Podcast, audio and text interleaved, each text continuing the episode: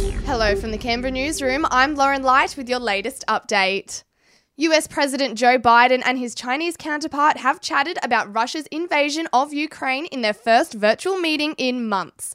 Chinese media reporting President Xi Jinping declared the ongoing conflict is in no one's interest. It comes as leaders around the world continued to condemn Moscow's actions, with British PM Boris Johnson more convinced than ever the invasion will fail. He will fail in his catastrophic venture in Ukraine because he fatally underestimated the heroism and the resolve of the Ukrainians to fight. He underestimated Western unity.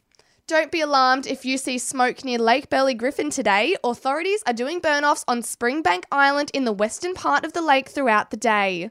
A lot of households are feeling the pinch at the moment due to the rising costs of living.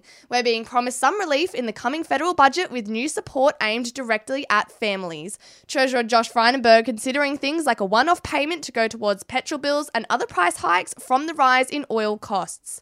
Petstock in Fyshwick is hoping to help dozens of animals find their forever homes today. They will play host to a number of rescue groups with animals available to be taken home this National Pet Adoption Day. Spokesperson Jessica Curtis says this year there is a special focus on cats. Every year, it's estimated that 80,000 urban stray cats are killed by councils as a way of managing unowned animals, when in fact, the killing of cats has the opposite effect.